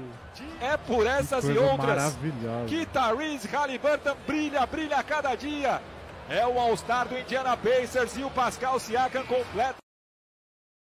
If you didn't know, that's Portuguese. Shout out to NBA Brazil for posting that video. That was the only one I could save to my camera roll. So yeah, that's that one. I, I love some of these international calls though, especially the NBA ones. They they get gassed up about that. So NBA fans, But the literally that pass is insane. yeah. And then I think oh, you know it would have been higher because we've seen guys alley oop it to themselves off the glass, but Alley oop assist. I don't know if we've ever seen that too often. that's that's pretty unique. And hey, he's the assist leader in the NBA right now. So of course, you know he's going to hit his teammate and Siakam coming in clutch to knock it down. Uh, coming in at number three, we're actually going to keep it with the Pacers. Uh, Aaron Nesmith teammate of Halliburton with just a vicious caught post himself a body. Yeah. That's our number three clip. Podziemski has it. Here come the screens. Curry comes free. Gets the ball. Puts up a three-pointer. Charlie Brown getting some early minutes here. Taj Gibson on the floor as well. What makes LTD unique in the history of Yo, it's HG guys. Okay. this is Aaron Nesmith, dunk number three.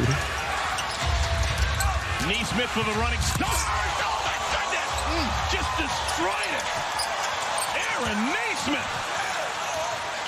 Oh, Woo! My goodness, that was vicious. We told you he's got a body. Chisel out of granite. He knows how to use it, folks. And challenges the rim. Right there's the punch. Ooh.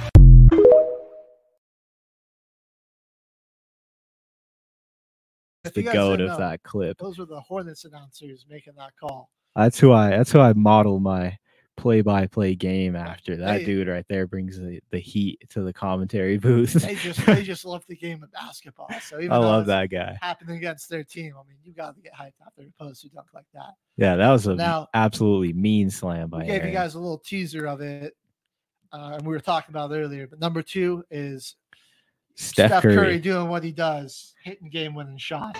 Podziemski has it. Here come the screens. Curry comes free. Gets the ball, puts up a three-pointer.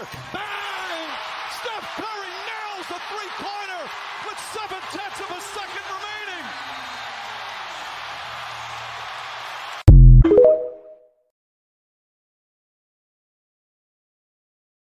on the call. And No, iconic seriously, he bang! he Well, adds everything to it. one, one of the the most iconic calls in all of sports. It's absolutely exhilarating to hear if you're just watching a, a game you of a team you're not a fan of neither, or it happens to your team. One of the worst sounds to hear if it happens against your team. Man, is it rough. Yeah. You like you like to Playoff good side of time. Playoff time, hearing that against your team, you just hope that your team has the ball. Right. But that 30 foot jump shot, the improvisation on that. Well, especially it was kind of a bad inbound pass, and he almost lost it. And he just turns around, stops, and pops, drains it. from the hash mark pretty much. Yep. And that's what Curry does. That's his usual. But our number one play of the league is Luka Doncic. Just Charlie Brown getting some early minutes here. Taj Gibson on the floor as well. And Powell open. Luka Doncic with a little spice. Come on. Oh, that was right-handed. He did turn around. Nonetheless, that's just incredible. That's off a blitz. The guy got blitzed.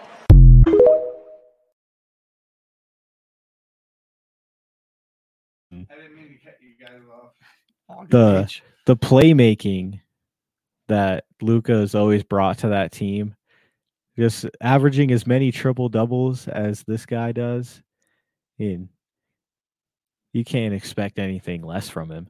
I mean, just an, an absolutely magical pass. He might win assist of the year again. I mean, remember last year where he had he like threw it like around the basket almost, um, like double teamed in the corner. He threw it from the right corner all the way to the left, like on a kind of hook shot around the defense. And now this one, I mean, not not only was it a no look pass, but like he threw it behind the back.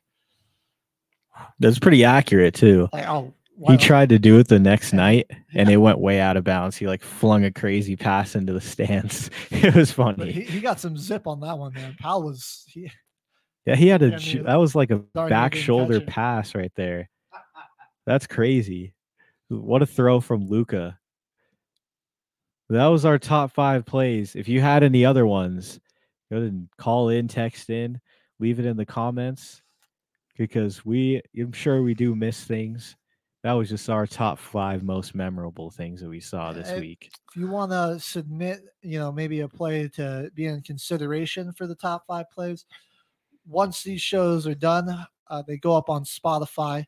There's a Q&A, you know, just like a what did you think of the show option. You can go in there at any point while it shows up on Spotify and tell us, hey, this you guys see this crazy play and and this game. Maybe put this in your top five plays of the week. Play of the week. And Maybe we'll- it's even a story that you want us to cover. Just let us know. That's a good way for us to interact with you. I like that, HG.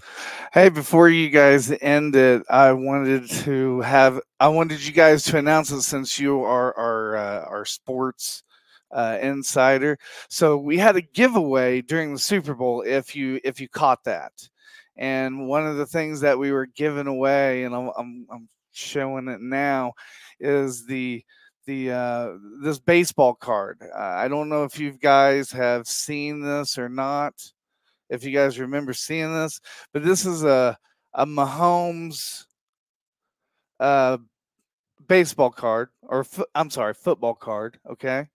So we have a winner and I was going to let you guys announce it and it is none other than Slacker 82 Alpha. So I wanted you guys to Congrats. Congrats, Slacker man. 82 Alpha. He's got our political show on MBR. Hopefully, I can uh, tune in. Once you get the card, you got to show everybody. That'll be pretty cool. And what was that? What were you telling us that one was value that H? Because it's a it's a pretty high value. You know, card. it's funny you said that because uh my the the person that does whole card thing, he wrote me and he's like, dude, it just so happens that we picked the right quarterback.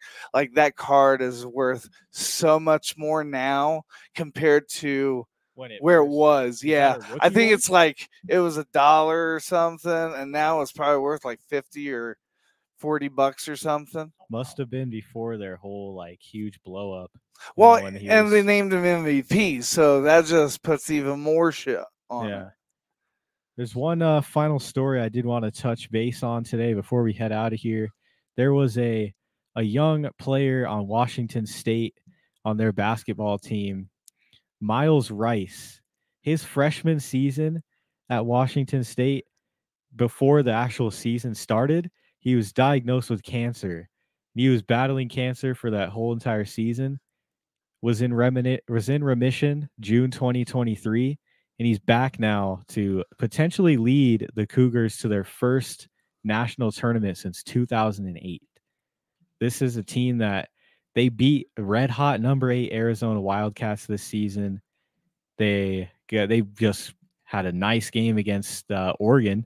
He had 21 points, 9 boards, 3 assists. He's averaging 15 points per game. and He's shooting, you know, 45.6%.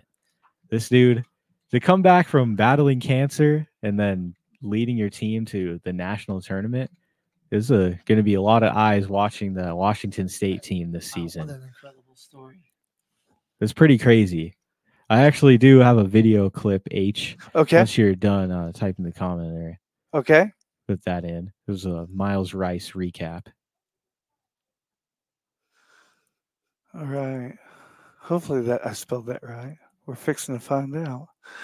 There we go. I just wanted to make sure that we do that. And then you said that the video. Myles Rice, or yeah, Myles Rice recap. Got it. One of the top freshmen in the nation has a story you need to hear. Myles Rice was a star in high school before committing to Washington State. He was gearing up for his freshman year when in September 2022, he was diagnosed with non-Hodgkin lymphoma. In other words, cancer. He spent one of the toughest years of his life getting chemo, far removed from hooping. But nine months later, he went into remission and was able to return to the court late this past summer. Now as a freshman at West, Rice is averaging over 17 points per game and was just named Pac-12 Freshman of the Week. Washington State has jumped out to a 6 and 1 start and Rice has scored in double figures in 6 of those games. Congrats to Myles Rice, who went from beating cancer to beating the top guards in the nation.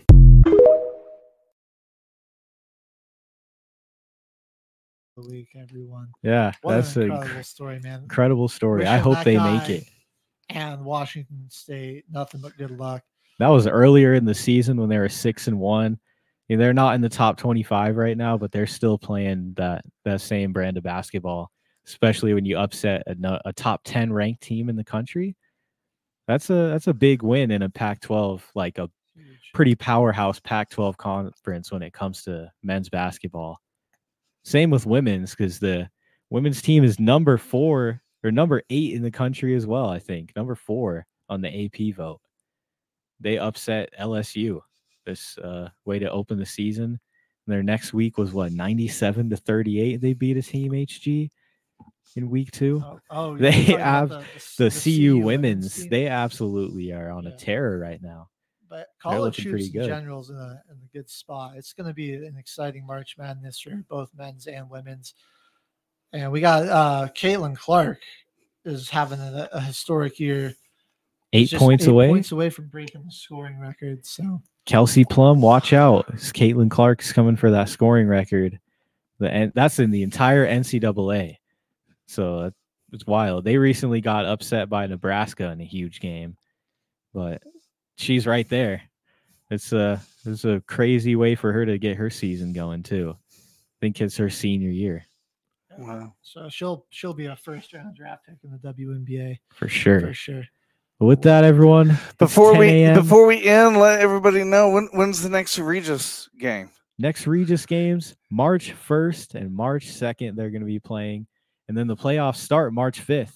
So We will be there for at least one as long as the women can hang on to their top four spot. you get to host your quarterfinal match. Yeah, they've at got a three game road trip. Final two games are at home, and then the RMAC tournament starts. Right Now, are that. you guys going to be announcing for the tournament or just, Just the the home, home games? games. At least okay. the home game. All right. Which, hoping, fingers crossed, they got one. Black Hills State lost the same night that Regis uh, lost to uh, Westminster, so it could keep them up there to have a home spot. I was I was looking last night though. Um, Regis, the men have dropped to sixth, unfortunately. Oh, MSU man. Denver also jumped them, and then Black Hills State is ahead of them. Dang, that is that's heartbreaking. I really wanted to watch a home playoff game for the men. They They're an underdog They're not for they're sure. not out of it completely, but they do. You know they'll they'll need to win most of their games and get some help along the way, but still could have two home playoff games to start the RMAC tournament for them. All right, everybody. Well, that's going to be the show today. Thank you for all so watching. much for tuning in. And always remember, we love hearing from the viewers. So don't be afraid to share your thoughts with us. We'll see you here next week, 8 o'clock Mountain Standard Time. So. Yeah, we-